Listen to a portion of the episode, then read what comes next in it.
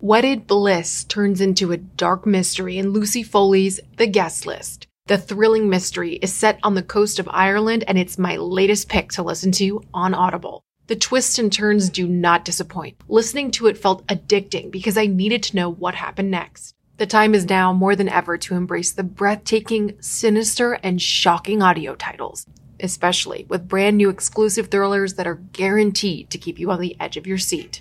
As an Audible member, you can choose one title a month to keep from their entire catalog. It is the home of storytelling after all. New members can try Audible free for 30 days.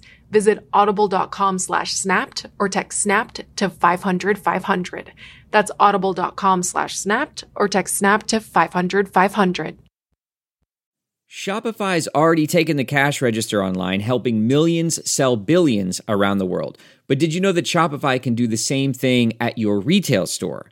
Give your point of sale system a serious upgrade with Shopify. Shopify is the commerce platform revolutionizing millions of businesses worldwide. With Shopify, you get a powerhouse selling partner that effortlessly unites your in person and online sales into one source of truth. Track every sale across your business in one place and know exactly what's in stock. Do retail right with Shopify. Sign up for a $1 per month trial period at shopify.com slash Wondery, all lowercase. Go to shopify.com slash Wondery to take your retail business to the next level today. Shopify.com slash Wondery. Brittany Norwood was an ambitious young woman with a bright future. She's friendly, she's engaging, she's athletic. She wanted to be a personal trainer. But her dreams were put on hold when a shocking crime occurred at the upscale yoga shop where she worked. One person seems dead and the other person is breathing. No one would have expected something like that to happen there. Was the brutal slaying the result of a robbery? He told me if I said another word, he would slit my throat. Or was the truth even more shocking? Wait, one of them killed the other? She had to have lost her mind. This is someone who just snapped.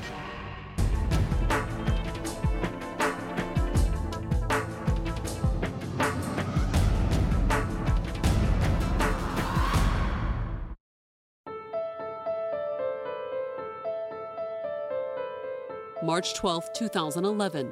It was a beautiful Saturday morning in the upscale suburb of Bethesda, Maryland, just outside Washington, D.C. Bethesda is a very affluent community, a place that's very safe. There's low crime. There's a lot of uh, pedestrian traffic and shops where people will do a lot of window shopping. It's also very pricey and very nice, and um, everything's put together just, uh, you know, almost perfectly. And in Bethesda, the trendy sportswear store called Lululemon Athletica fit right in. It's a yoga store that, that, that preaches, you know, serenity and peace. However, the scene awaiting the store manager when she walked in at 8 that morning was anything but peaceful. The door was unlocked, the store ransacked. She noticed the clothing that was strewn on the floor. There appeared to be some blood on the floor. She moved a few feet in and then heard moaning. That panicked her. Frightened, the manager dashed outside and dialed 911. Montgomery County 911, what is the emergency? I'm opening up my Lululemon store, and our, the door was completely open. And I hear someone moaning in the back, and it looks like it's been vandalized, and I'm just really scared to go in. The police were soon on their way. While the manager waited outside for them to arrive, a bystander approached and asked the visibly distraught woman what was wrong. When the manager explained the situation, the bystander volunteered to check things out. The man goes inside and walks all the way to the, the back of the store. He starts to see blood. The blood trail appeared to lead to a hallway in the back of the store. He tries to open this door to this back room, and there's something heavy leaning against this door. Finally, the man managed to force the door open a few inches. He kind of peeks peeks in, is able to look in, and then sees the body laying there. It was a 30 year old store clerk named Jayna Murray, and she was dead.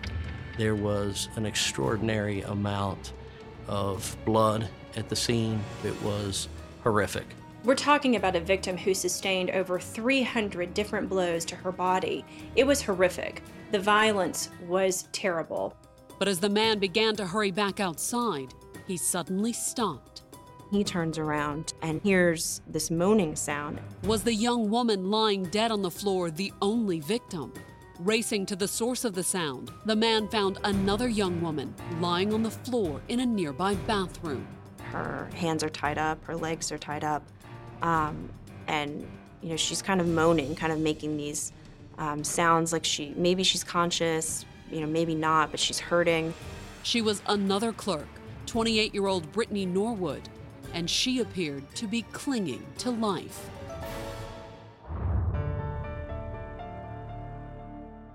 Originally from Washington State, Brittany grew up in a small town and a big family. Brittany is one of nine children. Her father ran a small upholstery business. This was not a family that had a ton of money. But Brittany and her siblings had ambition and a willingness to work hard.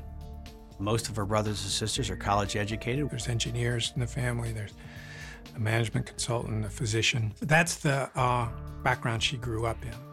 A star on her high school soccer team, Brittany appeared destined to follow her older siblings' example.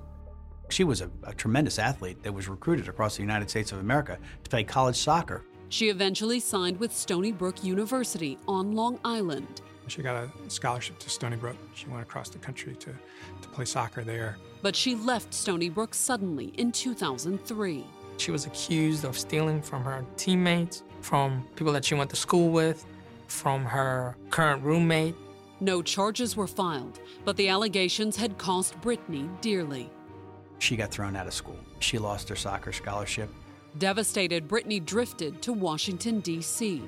Settling near two of her sisters, she got a job at the posh Willard Intercontinental Hotel and tried to rebuild. She started off working at the front desk and quickly was promoted to, to managing VIP guests. She would make sure that everything was taken care of from these most important people. It was a good job, but it wasn't what the former soccer star wanted to do with her life. She wanted to be a personal trainer. That was a long time goal that she'd had for herself. She was a real uh, fanatic of physical fitness. She was just kind of into everything, you know. She she'd do weight training, she'd do boot camp, she did spin classes. Hoping to make connections in DC's competitive market for fitness trainers. In 2010, Brittany took a job at the Georgetown location of Lululemon, an upscale retailer specializing in yoga and workout clothing. She's friendly, she's engaging, she's athletic. Um, she's kind of person that Lulu customers would want to talk to. She was, you know, in some ways a, a perfect saleswoman for Lululemon.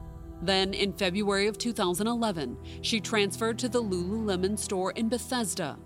But it was only supposed to be a temporary job. She was looking for a new job, and it was a fitness center around the corner from the Lululemon store. And um, she was applying to be a fitness trainer. Brittany was about to realize her dream. However, she was hardly the only ambitious young clerk at the Bethesda store.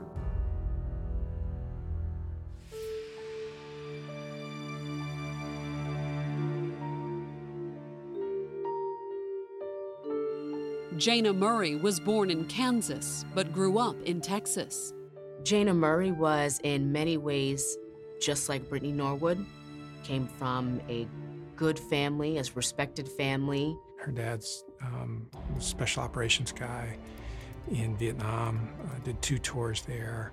Um, he and other of Jayna's family members talk about a household in which there was a very strong sense of, of right versus wrong. Like Brittany, Jayna had been a star athlete growing up. In high school, a track coach saw her, you know, at a dance and sort of recruited her as a discus thrower. And she was such a good athlete that she set, you know, a local record for throwing the discus. Studying for her business degree at George Washington University, Jayna spent a year studying in Spain and did a semester at sea. Directly out of college, she accepted a job, in fact, with Halliburton, and it allowed her to travel and see the world. After three successful years as a marketing rep for Halliburton, Jayna went back to school to pursue an MBA at Johns Hopkins. She wrote her MBA master's thesis on the Lululemon corporate model. It's a really interesting company, uh, very successful, interesting place. They promote a lot of goal setting among their employees. Um, you know, you're supposed to set your personal goals, your health goals, your professional goals. To research her thesis hands on, Jayna also took a job at Lululemon. And they like to hire really ambitious people. You know, Jayna was sort of the perfect Lululemon employee. Like Brittany, the job was only supposed to be temporary, a stepping stone to bigger and better things. The only reason she was there, it was a research project for her, for her master's degree. But after she finished her thesis, Jayna decided to stay through the end of the semester. She became fascinated with Lululemon and how smart their retailing techniques were. She'd gotten friendly with the other girls, and then she decided just to see it through because she liked the girls. The women Jayna worked with liked her too. You ask them about Jayna Murray, every person says the same thing. Jayna was my best friend. Everybody that we ever spoke with about Jayna just describes her as full of life and loving life and just adventurous. Jayna and Brittany weren't close, however. It wasn't that they didn't get along, they just hadn't had the time. They were only co-workers for three and a half weeks. Brittany had only recently got there. They were co-workers. They did not socialize together. It wasn't a, they just were co-workers who'd probably had a handful of shifts that had overlapped. Their last shift together would be on Friday night, March 11th, 2011. Her and Jayna were closing the store around 9 o'clock. They cleaned up. Uh, it was pretty uneventful. But as the two women cleaned and locked up, their uneventful evening took a tragic turn. On Saturday morning, March 12th, minutes after they'd received a 911 call reporting what appeared to be a break in at Lululemon Athletica's Bethesda location, Montgomery County Police received a second frantic call. Exploring the crime scene while waiting for the police to arrive, the store manager and a bystander had discovered two victims at the back of the store. One person seems dead and the other person is breathing. The dead woman was Jayna Murray. She was found in a back hallway, uh, face down, with a substantial amount of blood around her, a pooling of blood on the floor from her injuries, as well as a great deal of blood spatter on the adjacent walls. The other victim was 28 year old Brittany Norwood. Someone tied her up. She's still breathing. Okay. I need an ambulance right away. Within minutes, the police were on the scene. Inside Lululemon, they found what looked to be a robbery. There's a series of registers, cash registers, and this, uh, there's safes underneath them. And they're open, and there's receipts just scattered throughout the floor, uh, but there's no money. There were plenty of signs of a struggle, however. Uh, there was uh, clothing and shelving that was strewn about the store. Definitely looks like there was a big fight um, in the middle of the store. And when the police got to Jayna's body in the back of the store, they found yet more evidence of a brutal struggle. On top of Jayna's body, there's this red toolbox, and there's tools scattered throughout. There's a hammer, there's some wrenches, um, and they're just they're, they're covered in blood. Nearby, the police found Brittany Norwood bound and bloody on the bathroom floor. Her hands are tied up, her legs are tied up, um, and you know she's kind of moaning. She was alive, but appeared to be badly injured. She's not responding. She's not opening her eyes. She had an injury to her forehead, and there was some blood on her face. She had some um, cuts to her chest and to her stomach area. She looks like she was beaten, and we were just like, wow, this is crazy. Coming up, Brittany gives a harrowing account of her ordeal. He had me by the hair, told me to slit my throat. But will the witnesses next door confirm her story? Witnesses reported that they heard a voice saying, Oh God, please help me.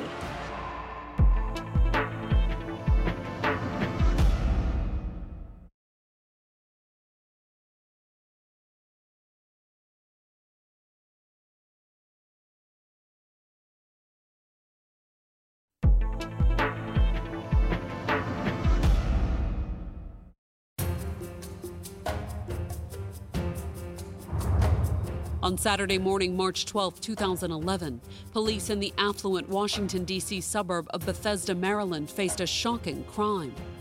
Lululemon, an exclusive yoga shop, had been robbed. Worse, one of the store's clerks, 30 year old Jayna Murray, had been stabbed, beaten, and bludgeoned to death.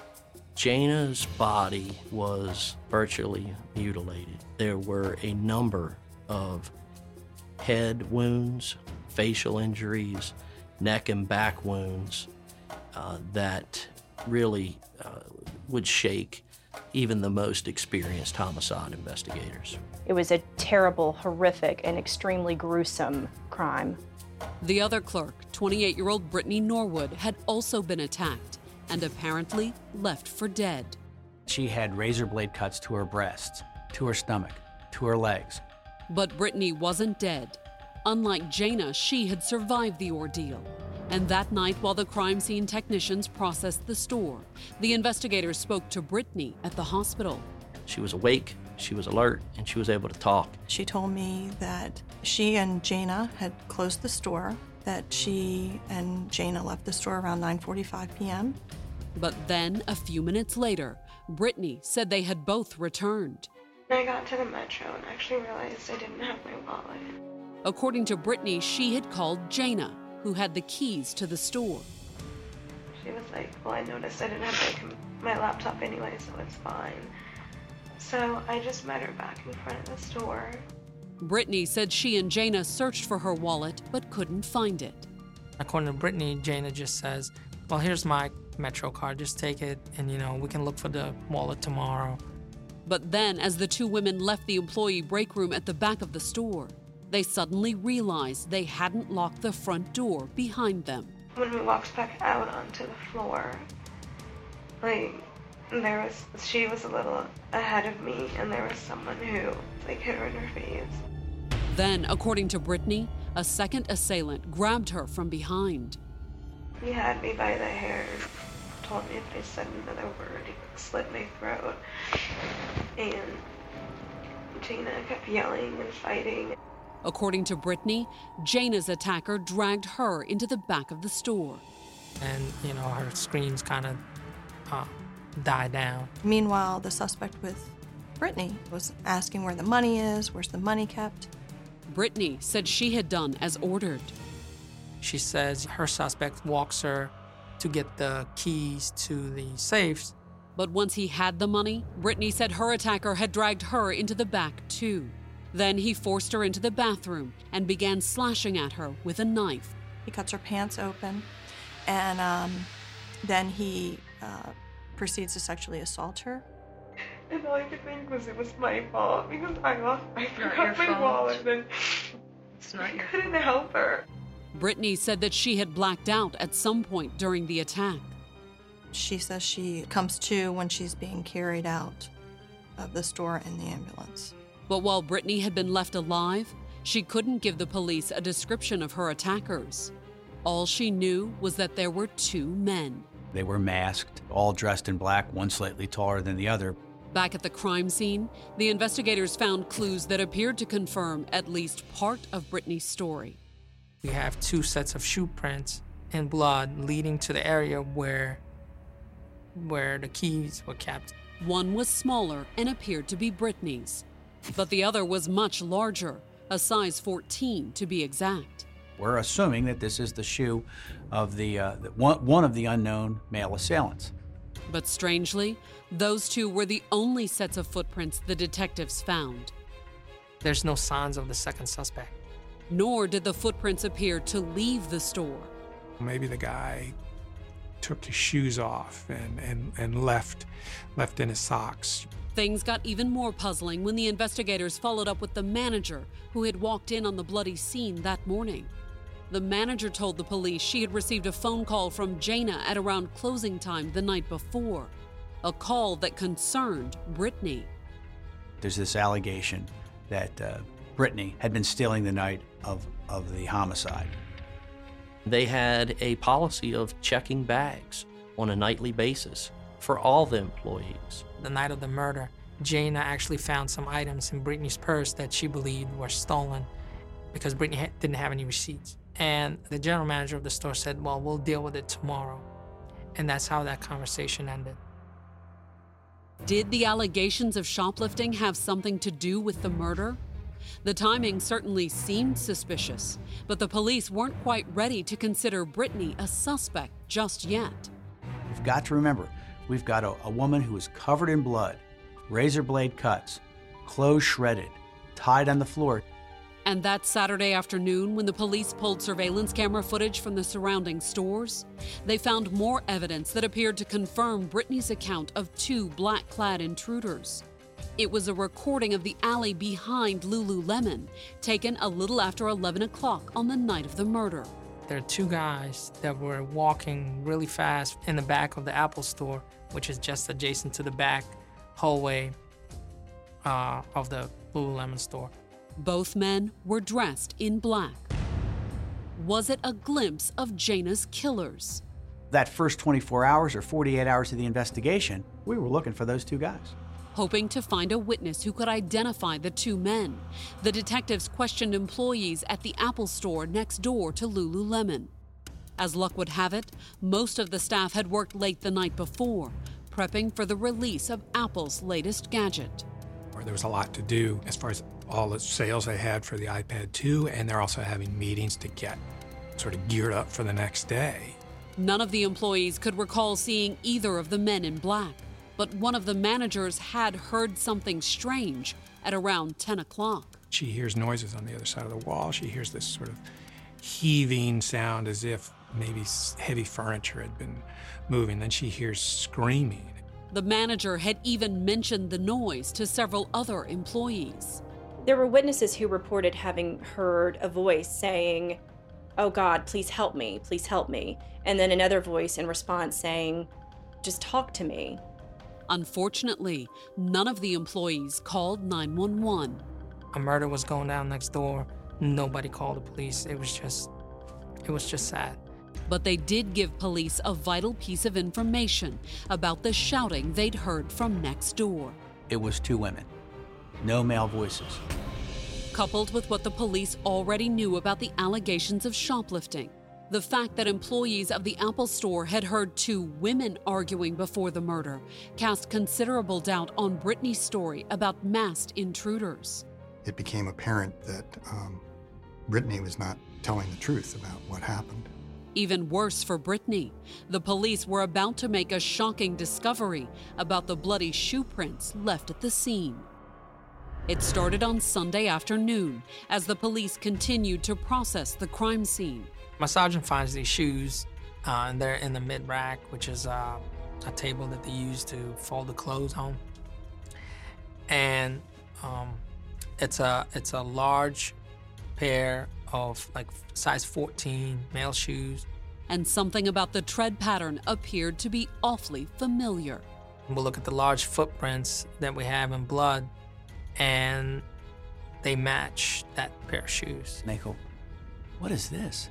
Did the killer like leave his shoes behind? On Monday morning, the police followed up with the manager of Lululemon, who explained how the shoes got into the store. The store people says, "No, no, no. Those store those shoes are always here. We have them here for fitting. You slip into the sneakers, they hem your pants so you look great when you go to work out in the local gym." But could someone also slip into them to stage a crime scene? Those shoes are not from somebody who walked in here and attacked these girls. These are shoes that were here from the very beginning that have now been cl- cleaned off and put back into the shelf. Coming up, the police find another crucial clue. There's traces of blood that are found on the steering wheel. And use it to bait a trap for Brittany. Do you know what kind of car she has? Um, I don't.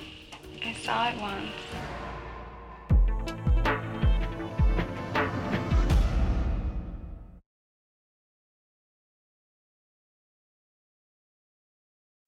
Hey, Snap listeners, did you know that according to FBI property crime data, most home break ins happen in broad daylight? As the days get longer this spring, protect your home with SimpliSafe. It's the award winning home security I use and recommend. When the weather is nicer and daylight is lasting longer, I find myself going out for walks and out of the house more. That's why I like SimpliSafe to protect my home 24 7. SimpliSafe offers advanced technology to protect every room, window, or door of your home while cameras keep watch for suspicious activity 24 7. Plus, you install the system your way. It's easy to do it yourself or get the professionals to do it for you. You can test it out, absolutely no risk to you, with SimpliSafe's 60 day risk free trial. I like SimpliSafe because it's customizable for everyone's personal needs. I love to use the video doorbell for my packages and feel more safe when I'm home alone. I even installed a smart lock at my parents' house. It gives our family both ease of access and peace of mind. Protect your home today. Our listeners get a special 20% off any new SimpliSafe system when you sign up for Fast Protect monitoring. Just visit simplisafe.com/snapped. That's simplisafe.com/snapped there's no safe like SimpliSafe. With everyone fighting for attention, how can your business stand out and connect with customers? Easy. Get Constant Contact. Constant Contact's award winning marketing platform has helped millions of small businesses stand out, stay top of mind, and see big results fast. Constant Contact makes it easy to promote your business with powerful tools like email and SMS marketing, social media posting, and even events management. Don't know much about marketing? No sweat. Constant Contact's writing assistance tools and automation features help you say the right thing at the right time, every time. Tackle any challenge with Constant Contact's expert live customer support. Plus, everything's backed by their 30 day money back guarantee. So get going and start growing your business today with a free trial at constantcontact.com. Just go to constantcontact.com right now. Constant Contact, helping the small stand tall. ConstantContact.com.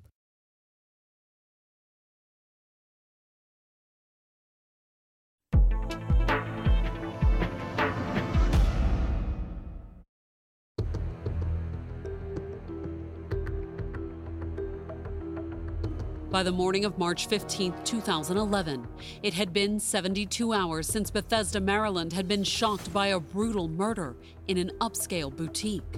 It just shocked everybody because no one would have expected something like that to happen there. Even more frightening, as far as the community knew, store clerk Jayna Murray had been killed during a robbery, and her fellow clerk Brittany Norwood was lucky to be alive.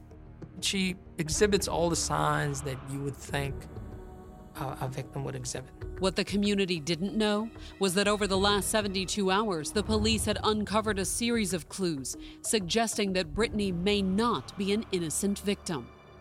First, the store manager said that Jayna had called her shortly before the murder and accused Brittany of shoplifting.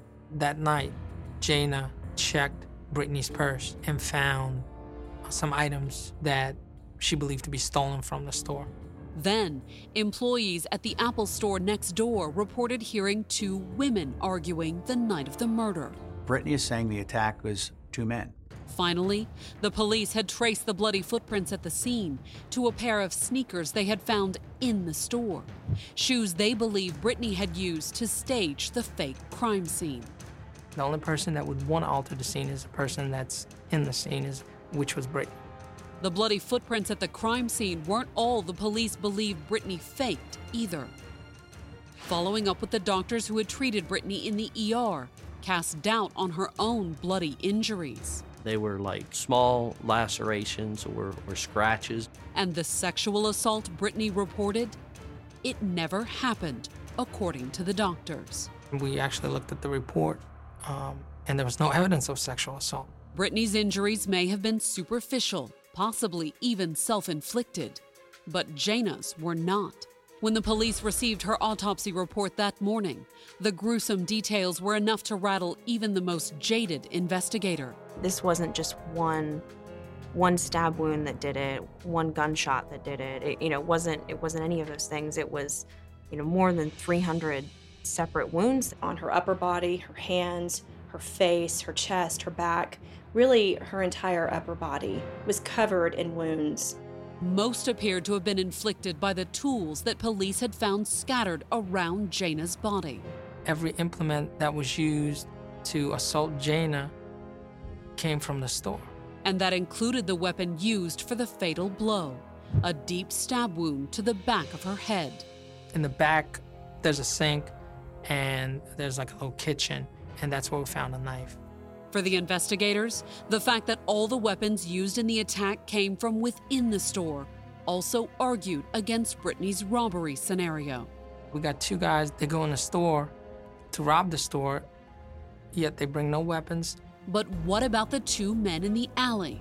Clad in black, just as Brittany described, a security camera had recorded them hurrying down the alley behind the store shortly after the murder occurred. The exterior camera to the Apple store showed two people almost at precisely the time that would have fit with her story. Unfortunately for Brittany, by Tuesday, the police canvas of the shopping center had identified the two men. We finally found those people. They were two dishwashers that worked in, in, in a store up the street, had absolutely nothing to do with it. With the mystery men ruled out, that left the police with only one option. Brittany killed Jayna. That's what the police believed, but could they prove it? So far, all the investigators really had were the manager's claim that Jayna had caught Brittany shoplifting and a lot of circumstantial evidence. Basically, you're going to be arresting because you think, wow, the story just doesn't make sense. That's a big decision. However, there was still one thread that could tie Brittany to the crime. During their canvass of the shopping center, the police had found Jayna's car parked several blocks from the store. There's traces of blood that are found on the steering wheel, on the gear shift. Clearly, the car had been driven after the murder. But why? From what the police could determine, Brittany's story about the two clerks returning to the store to look for her missing wallet had been true. She lured her back to kill her, which some people think. Or she was bringing her back and she was going to say to her, Look, please don't tell. But the fact that Jayna had driven back to the store left Brittany in a bit of a dilemma.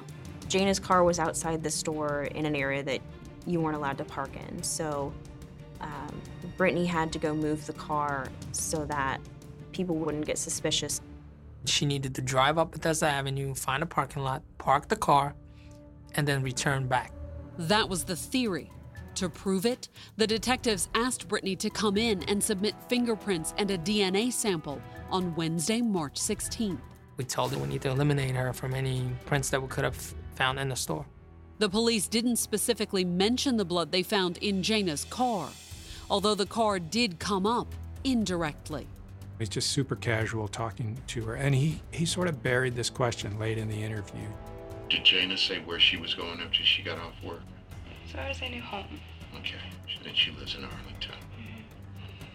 Mm-hmm. Um, and she drives. Do you know what kind of car she has? Um, I don't. I saw it once. But she'd never driven it or even ridden in it, according to Brittany. She leaves the police station on Wednesday having told us, I've never been in her car.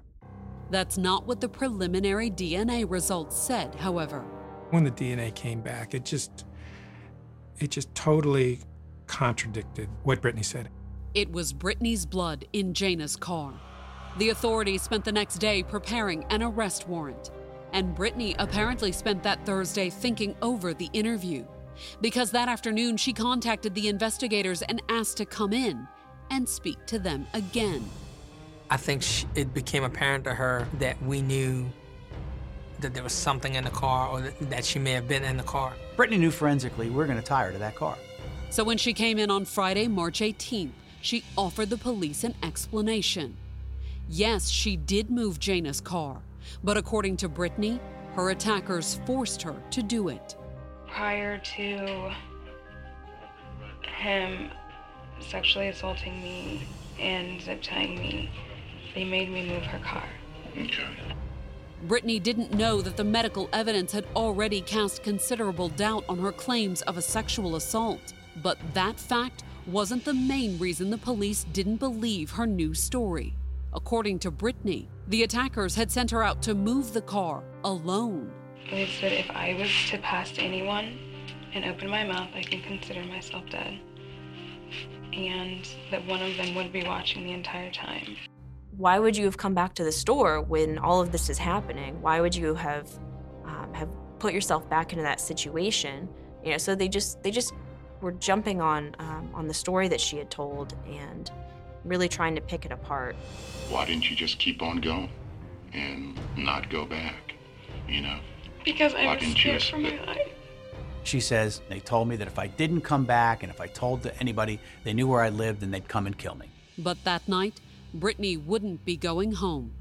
At the end of her interview, the investigators placed Brittany under arrest for the murder of Jayna Murray and transferred her to the Montgomery County Jail. I was very confident that we had the right person. When she left the store, she could have gone and never come back.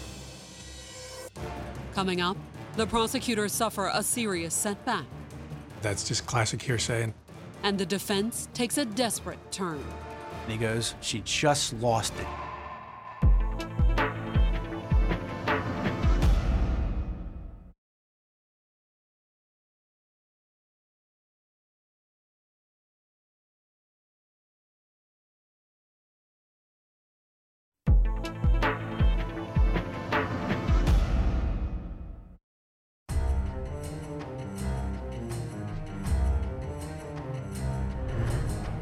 October 26, 2011, Brittany Norwood's murder trial began at the Montgomery County District Court in Rockville, Maryland. The 29 year old was accused of killing coworker Jayna Murray seven months earlier. It was just a complete shock how this vicious murder could have been done by by this by this girl.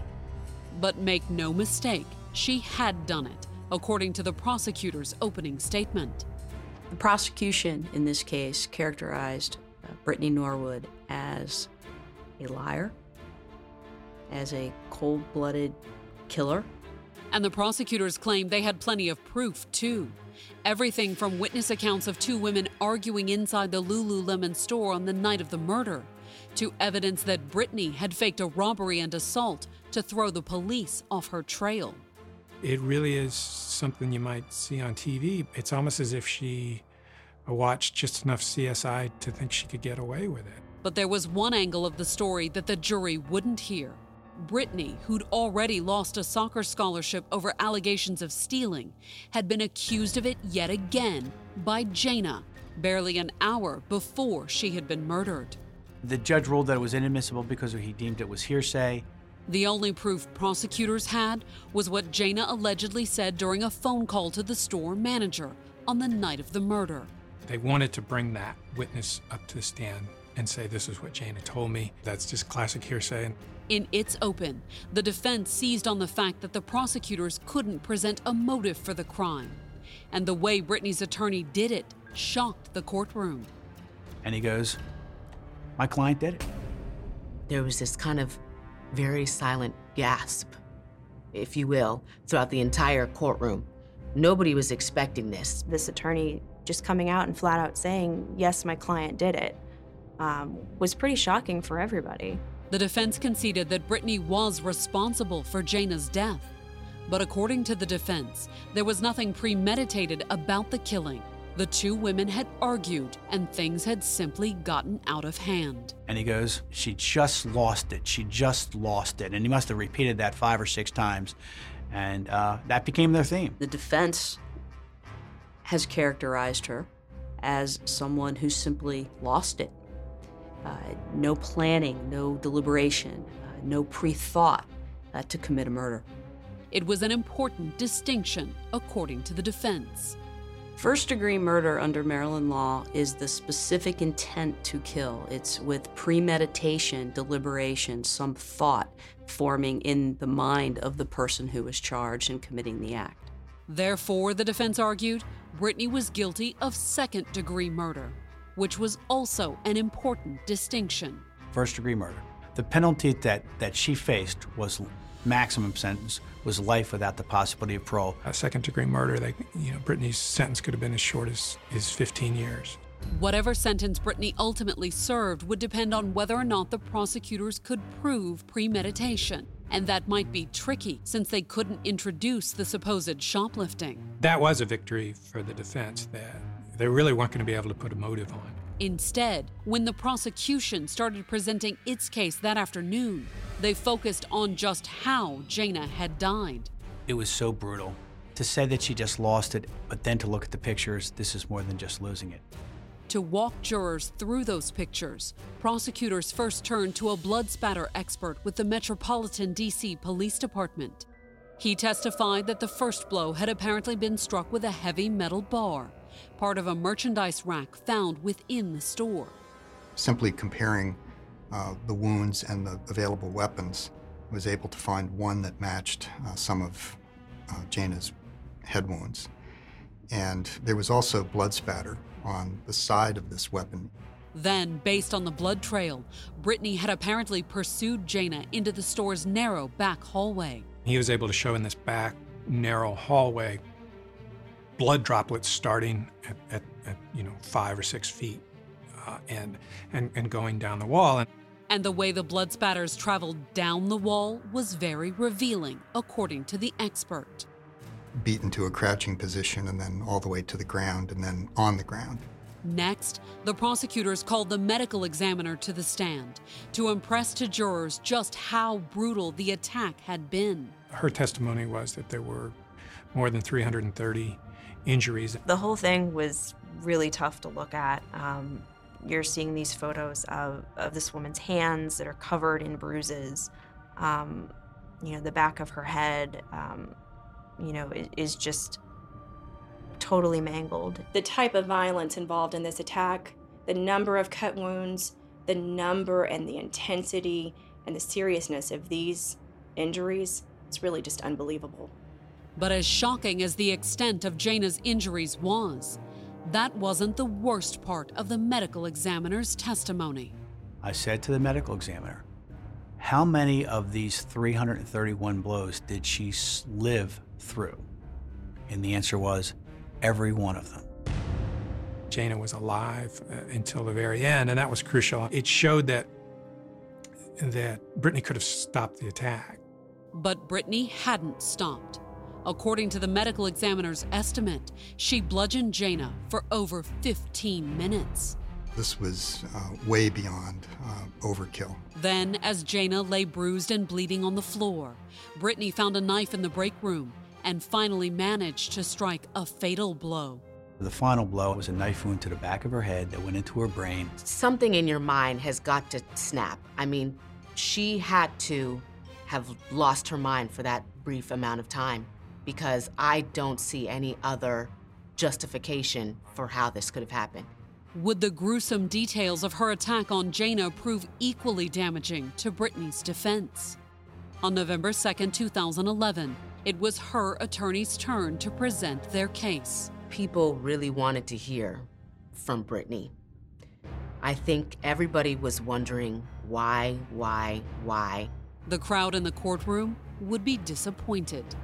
It would have been almost impossible for Miss Norwood to explain herself in a way that was believable. The fact that the prosecutors had her statements that they could play at trial um, it, it limited the defense because of all the lies that Brittany had said. The defense didn't call Brittany to the stand. In fact, the defense didn't call any witnesses at all. Instead, Brittany's attorney closed his case by arguing that the prosecution had failed to make its case for first degree murder. The defense argued it. Ladies and gentlemen, there's no motive here for this. How can it be premeditated? Finally, the defense argued that the gruesome details that the prosecution presented only strengthened the case for second degree murder. The very facts that the state wanted to use can also be argued to show there was no plan. This was a crime of passion. This was explosive. This is someone who just snapped. Coming up, the jury reaches its decision. What's at stake is how much time Brittany's going to spend in prison. Will the lack of motive make the difference? That we never got a motive was unsettling, for sure.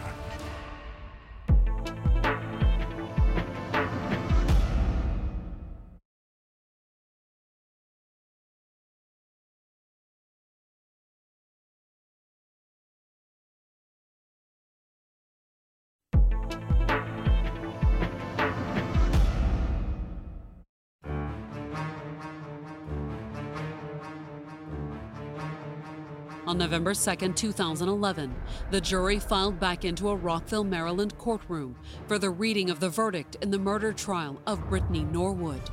The 29 year old was charged with the brutal March killing of Jayna Murray, a fellow clerk at an upscale Bethesda clothing store.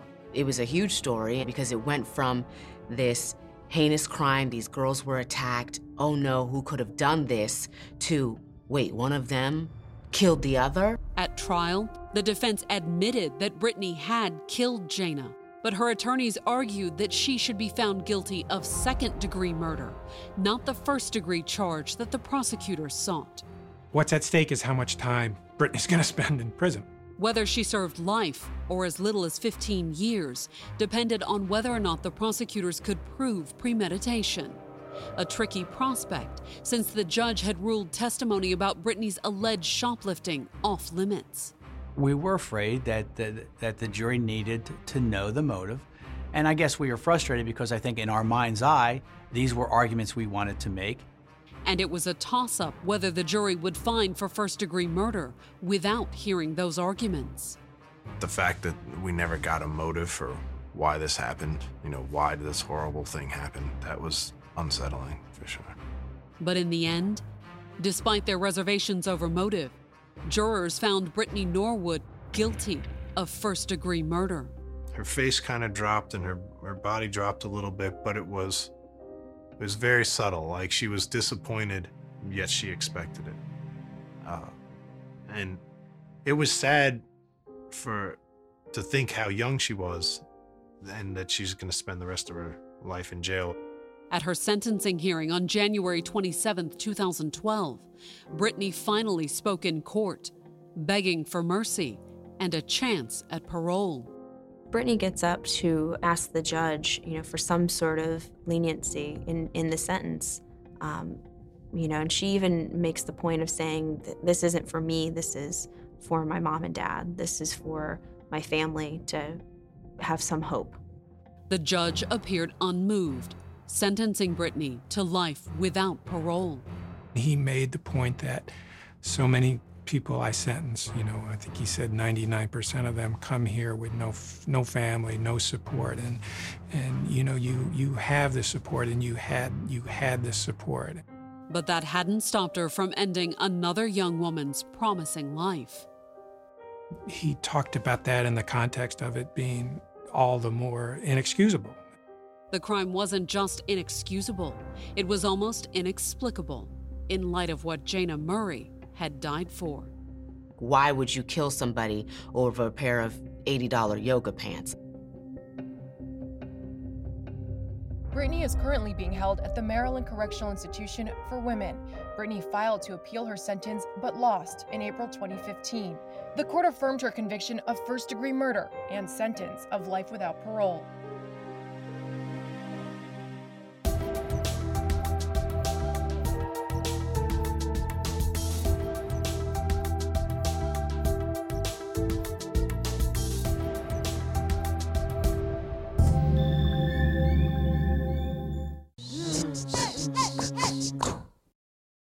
Hey, it's Guy Raz here, the host of How I Built This, a podcast that gives you a front row seat to how some of the biggest products were built and the innovators, entrepreneurs, and idealists behind them. Every week, I speak to someone new. Stories like Justin Woolverton's, a lawyer who just wanted a healthy alternative to ice cream, so he created Halo Top in his Cuisinart. Or Todd Graves, who grew his fried chicken restaurant Raising Cane's into one of the most successful fast food chains in the U.S. All of these great conversations can help you learn how to think big, take risks, and navigate crises in life and work from people who've done all of that and more. Follow How I Built This on the Wondery app or wherever you get your podcasts. You can listen to How I Built This early and ad free right now on Wondery Plus.